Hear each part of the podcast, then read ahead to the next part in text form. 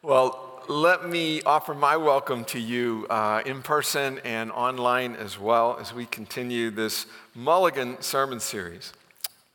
In the early 1960s, a songwriter named Hal David penned some lyrics. He got his friend Burt Bacharach to put a tune to it. They offered the song to uh, Dionne Warwick, uh, but she turned it down. She thought the song sounded too preachy. So they offered it to a Kentucky farm girl named Jackie DeShannon, and she sang it. And uh, later, Dionne Warwick changed her mind and she recorded that preachy song. And still later, the song's been recorded by artists like Luther Vandross and uh, Rick Astley of Rick Roll fame, and Smokey Robinson, and even the cast of the TV show Glee. Want another song?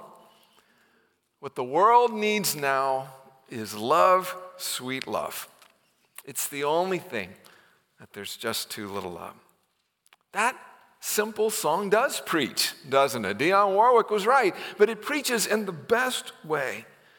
Even those who don't yet know our Savior, Jesus, know that the world is in dire need of love. The world suffers from a love deficit. The Apostle Paul knew it. Uh, and in fact, this is one of the greatest gifts that, uh, that, that, Paul knew the church had to offer the world, and that's, that's the gift of love. As Paul says in Romans 5, the Holy Spirit pours the love of Christ into our hearts. But guess what? Unfortunately, even churches can experience a love deficit. You can sit on the same pew for years and years and years and yet feel unknown and, and feel unloved. And if insiders feel that way, what about our diverse and disconnected neighbors outside the church? And so last week we, we started this series called Mulligan. Uh, this series focused on a do over. And I confess to you that uh, about a year into the pandemic, I discovered this little prayer in 1 Thessalonians chapter 3. And soon after I read it, I, I, I thought this prayer articulates what I wish I would have emphasized more before the pandemic started. Three verses, three priorities uh, that I wish I'd spent a lot more time on personally uh, and as a pastor. Uh, but, you know, one of my uh, leadership maxims, I didn't invent it, but I, I use it all the time, is if the best time to plant a tree is 20 years ago, uh, the next best time is today. And so uh, that's the purpose of a mulligan, right? It's the purpose of a do over. And so here we go. Last week, uh, we talked about the need to be people of fervent prayer. Uh, we talked about how uh, the, the, evil one puts all kinds of stumbling blocks in our path. And so we pray for God and his team of divine bulldozers to clear the way. Uh, to, to clear out the obstacles so that we might uh, find His will for our lives. And uh, today, uh, we're going to focus on a, a, second necessity in this challenging um, environment that we live in. And as I've already mentioned, that is love. It's, it's the middle verse in Paul's three verse prayer. And we're asking you to, to consider, at the very least, kind of meditating on it and even memorizing it. Uh, and so grateful for this little sketch note. Uh, sometimes when we have images, it helps us to remember things. And so we want to read uh, once again the whole prayer, 1 Thessalonians 3 11 to 13. Listen especially for that middle verse, verse 12. Hear the word of the Lord. Now may our God and Father Himself and our Lord Jesus clear the way for us to come to you. May the Lord make your love increase and overflow for each other and for everyone else, just as ours does for you. May He strengthen your heart so that you will be blameless and holy in the presence of our God and Father when our Lord Jesus comes with all His holy ones. God bless the reading of His word. So, why a do over on love? Didn't we talk about love before the pandemic? Well, of course we did. Of course we did.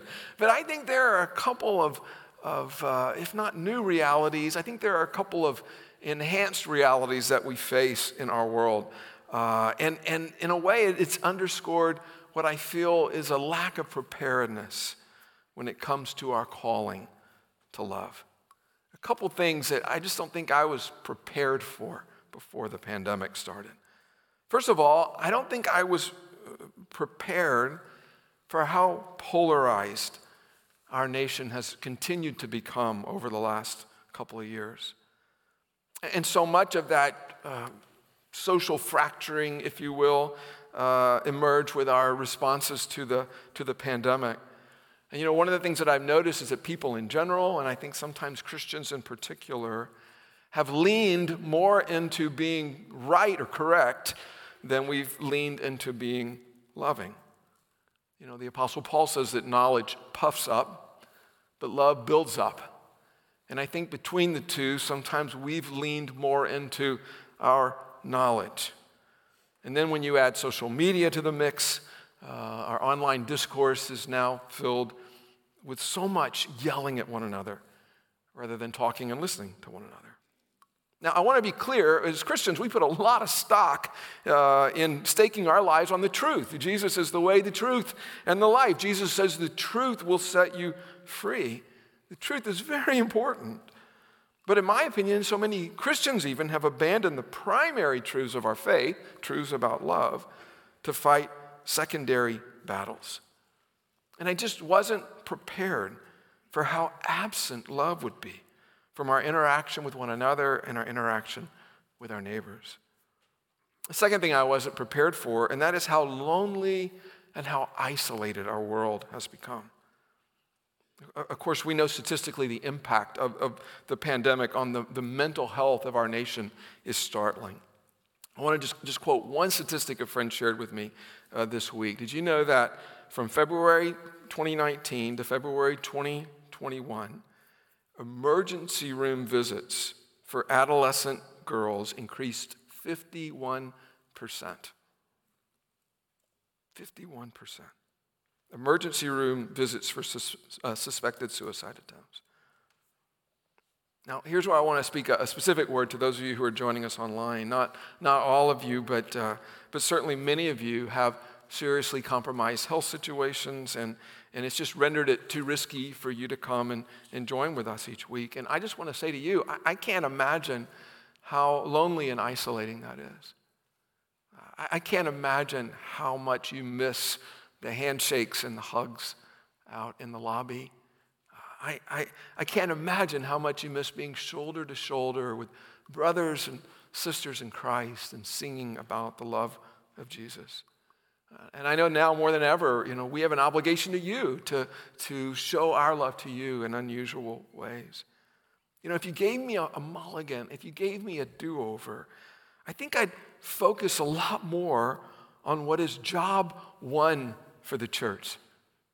And job one for the church is love. This is not just my interpretation, friends, right? I mean, uh, the, the, the most important verse in the Bible, John 3.16, for God so what? Loved the world, right? Jesus uh, was often asked, what's the, of all the commandments, what's the most important one? He said, I'll give you two. They're two sides of the same coin. Love God with all your heart, soul, mind, and strength, and love your neighbor as yourself. That is job one. And so that's why I'm very keenly interested uh, in this prayer in verse 12 specifically. And I want to ask, what, is, what does Paul tell us about love in this verse? I mean, none of us are strangers to the topic of love, right? Uh, we, we, probably most of us grew up learning how to say I love you to people closest to us.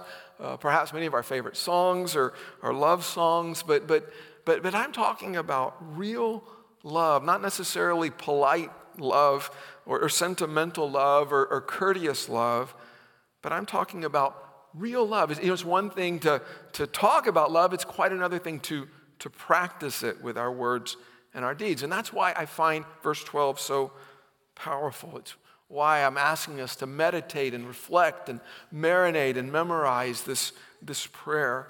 And there are a couple big ideas from verse 12 uh, that I just pray will sink deep into us, especially as we live with this verse this week.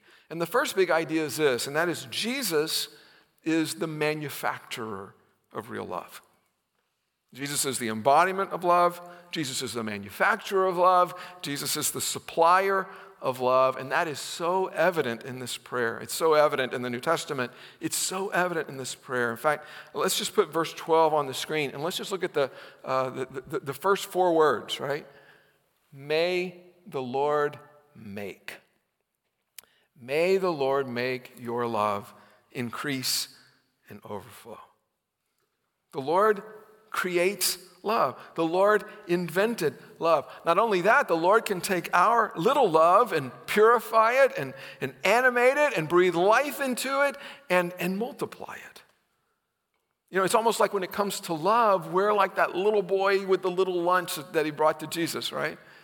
That's what I don't got much. It's just a couple sardines, a couple dinner rolls. And Jesus says, let, let, let me show you what I can do with that. Get it to, give it to me. Let me love through you.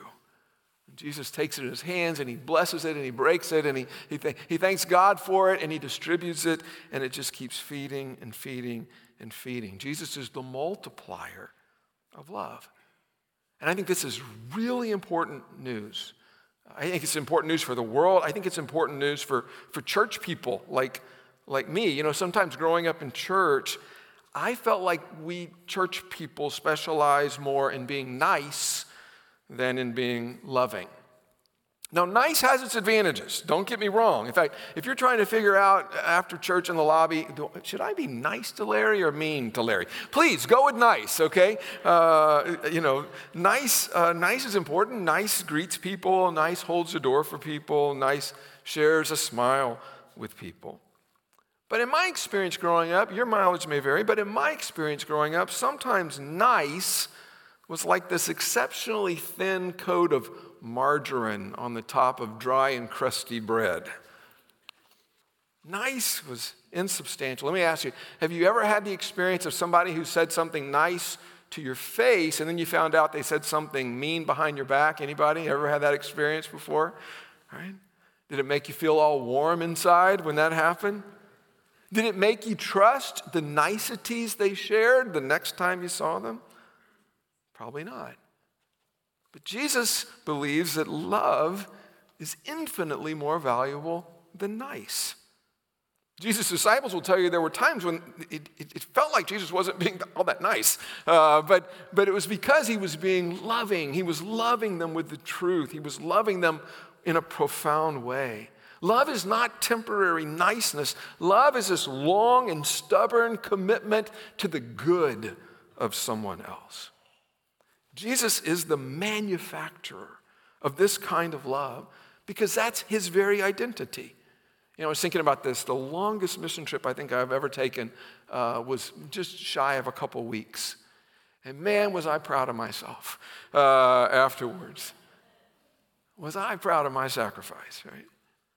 Jesus went on a 33 year mission trip to planet Earth. His whole life and ministry was characterized by love. It was that kind of love that led him to do shocking things like embrace lepers, to, to, to call those whom society hated to, to follow him. That kind of love led him to teach and preach and heal and shield and, and protect human beings like you and me. Let's make no mistake, it was that love that punctured his head with a crown of thorns. It was that love that drove spikes through his hands and his feet, a, a, spear through his side. And guess what, friends? That love has not stopped. That love for you and me keeps going. That love holds our world together. Our supply of love, I think this is so important. The, the, the source of love is Jesus. And in, in, in, the Gospels, Jesus repeatedly called his followers to come to that source of love and to share that, that love with others. In fact, on the night before Jesus died, the most loving act imaginable, he said this to his disciples By this, everyone will know that you're my disciples if you love one another. Now, imagine that Jesus were giving us a pop quiz and we had never seen this verse before. And uh, so it's kind of a, a fill in the blank. By this, everyone will know that you are my disciples if, right? If what? If you spend all your free time at church. Larry must be a disciple because I just see his car there all the time at church. He's, he's got to be a disciple. By this, all people will know you're my disciple if you have churchy bumper stickers on your car, right? Friends, that's more about your car being saved than you being saved, isn't it? Or if you only listen to Christian music, or if you only watch Christian movies, you know, by this, all people will know you're my disciples if, what? If you love one another. This is the love that Jesus supplies, and this is the love that Jesus pours through us. I think that's very important. Jesus is the manufacturer of love. There's a second thing about this love that I think is so crucial as well, and that is that growth is the outcome of real love. This love that Jesus pours into us is designed to grow. Um, you know, in, in, Paul's ideal for the Christian life, it's not enough for you and me to have a, a modicum of love. You know, for somebody to say, hey, can I borrow some love from you? As well, you know, maybe a third, nah, maybe how about a fourth cup? Uh, I'm really low on love. I, uh, maybe I can share just a fourth cup of love with you, but that is it. No, the expectation is that love is on the increase. So, let's put verse 12 back up on the screen. May the Lord make your love, get this, increase and overflow. May the Lord make your love increase and overflow. I love that.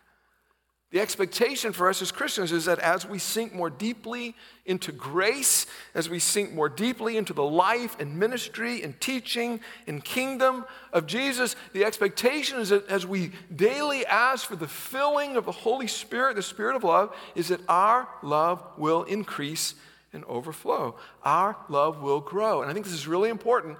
Paul talks about two dimensions. Two dimensions. First of all, there's this depth of love.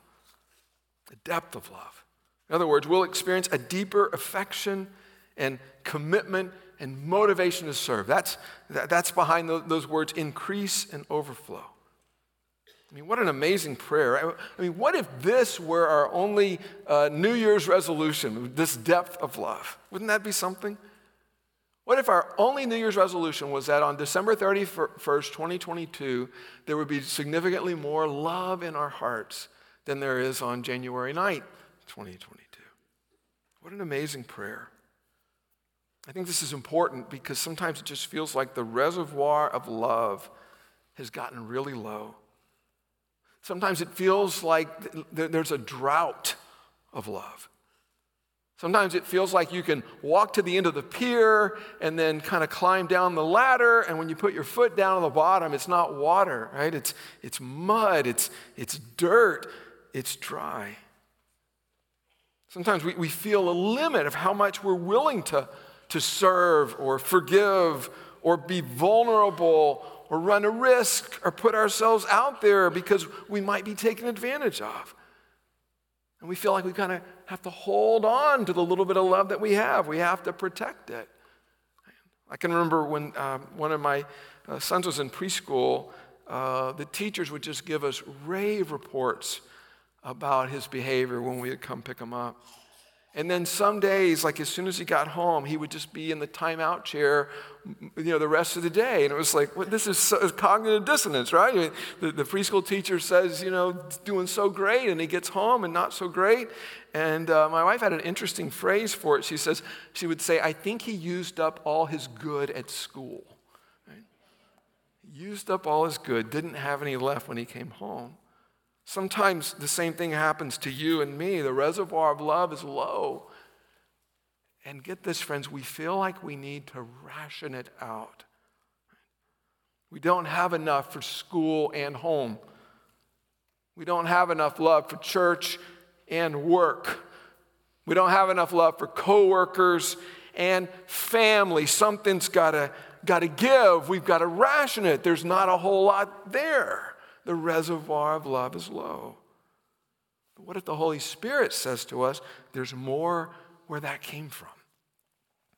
What if our Lord Jesus, through his grace and power, could cause your love to increase and overflow, almost like an oil gusher, right? Just, just pouring up out of your heart. Wouldn't that be amazing?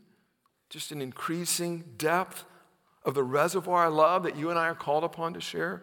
That's what Paul prays for the church in Thessalonica, an increasing depth of love, but he also prays for an increasing breadth of love. I think this is so important. Not just depth, also breadth.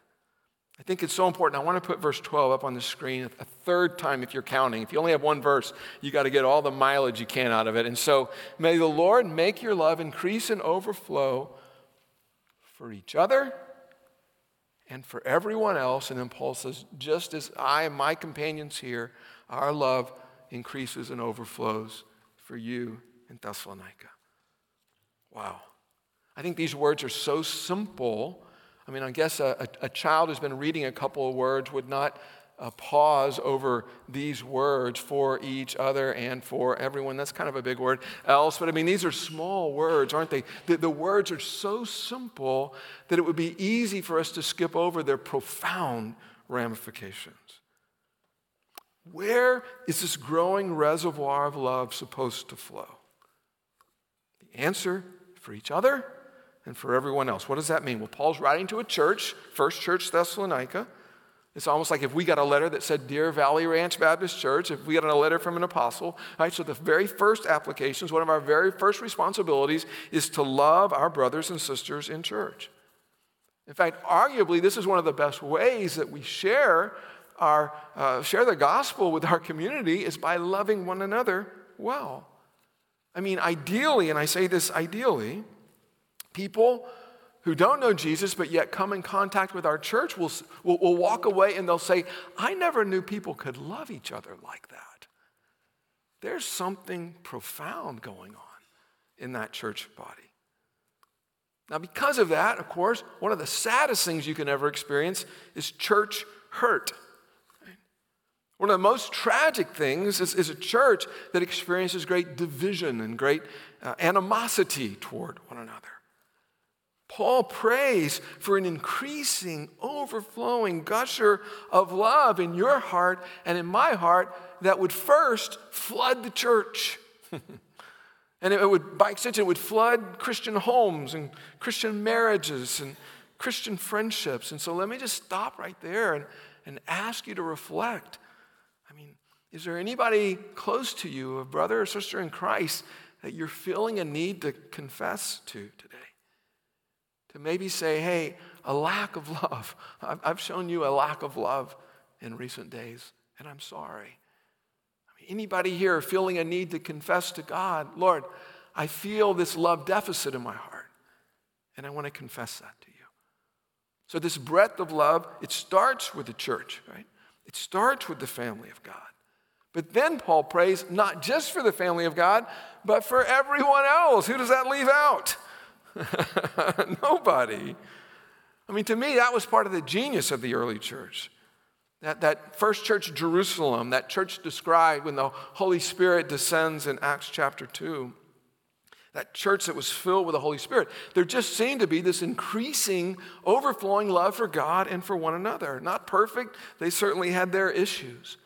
But, but Acts 2.42 uses the word devoted Devoted is a word of love, isn't it? They were devoted to one another. They were devoted to the, the teaching of Scripture. They were devoted to worship. They were devoted to prayer. They were devoted to fellowshipping with one another. They were devoted to living generously with one another. And, their love just increased, not just for one another, but also for the community. And what was the result in Acts 2, verse 47? That church was praising God and get this, enjoying the favor of all the people. And the Lord added to their number daily those who were being saved. That love is powerful. Many people in the church were, were saying, Well, I don't know who those people are, but man, they're, they're doing something cool over there. And not only that, every day it just seemed like somebody was not just favoring the church, they were, they were professing faith in Christ and they were joining the church. And Paul wasn't just teaching this loving kingdom agenda, right? He was, he was modeling it. He was saying, This is the kind of love we have for you. This is the kind of love that keeps you in our prayers day and night. This is the kind of love that led us to travel to you in the first place to plant this church, to send Timothy 300 miles back to you to get word of how you're doing. This is the love that we have for you. In other words, friends, the, the love that, that, that Christ pours into us was never intended to be kind of like poured into this mason jar of the church and a little bit of paraffin on top and that little circular metal thing, and then the lid really tight, and then just preserved on a shelf somewhere. No, the love that floods the church is supposed to be like open the doors. We're, we're drowning in love. Open the doors. It's, it's got to flow out into the community. It's got to flow down MacArthur and Beltline. It's got to flow into our world. You know, when Jelita and I were in graduate school, we moved for a year to Rochester, New York, uh, for her to do her, her internship. And when we started uh, visiting churches, the first place that we looked was a, a, Southern Baptist church. There are actually Southern Baptist churches in upstate New York. And we found uh, one, and uh, it became readily apparent to us that, um, that everybody in that church was a refugee from the South. Uh, in other words, it was a church for transplanted Baptist Southerners to hang out and, and, uh, and don't get me wrong, I mean, I, I, I, love cheese grits and chicken fried steak at church potlucks, and, and I loved hearing those southern accents. Man, I missed hearing southern accents in upstate New York. I mean, people around there were like, you know, it's so hot in here, it's so humid, you know, and, and I just missed the dulcet tones of, of the South. But, but, but maybe this is slightly unfair, but it just felt to me like this was a, a church that was hiding out from their community. It just felt like it was a church looking for people like us right? to kind of hang out together, lock the doors. Right? Let's just be us. That's not what Paul prayed for the church at Thessalonica. He prayed that their love would increase and overflow, not just for the church, but for the community and for the world. And VRBC, I, just felt convicted when I was working on the sermon that I just needed to stop and compliment you. Know, I don't believe I've ever been a member of a church before that is as invested in serving its community and city the way you are. And I, I just want to say thank you. I mean, way to go, church. From the bottom of my heart, thank you. But I don't want us to rest on our laurels, right? Because our community needs more love. Our community struggles with isolation and loneliness. And what our community learns about church from the internet is, is often not pretty, and often what they learn is, is sadly true. Uh, too, too many churches, too many pastors have not been at all helpful in modeling the kind of integrity and love that Christ wants us to model and share. And I just have to say, I don't think I would have ever predicted how frayed our social fabric would become. Not just the last two years, but especially the last two years. I don't think as a child, if you just said, Hey, Larry, do you think in your lifetime you'll see the word civil war uh, in an op ed? Uh, you know, I, I wouldn't have believed it. I wouldn't have believed it.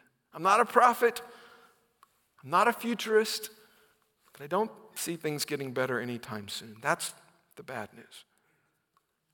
But that bad news, friends, is a strategic opportunity for people who love Jesus you and I have a chance to model a kind of love that the world desperately needs to see.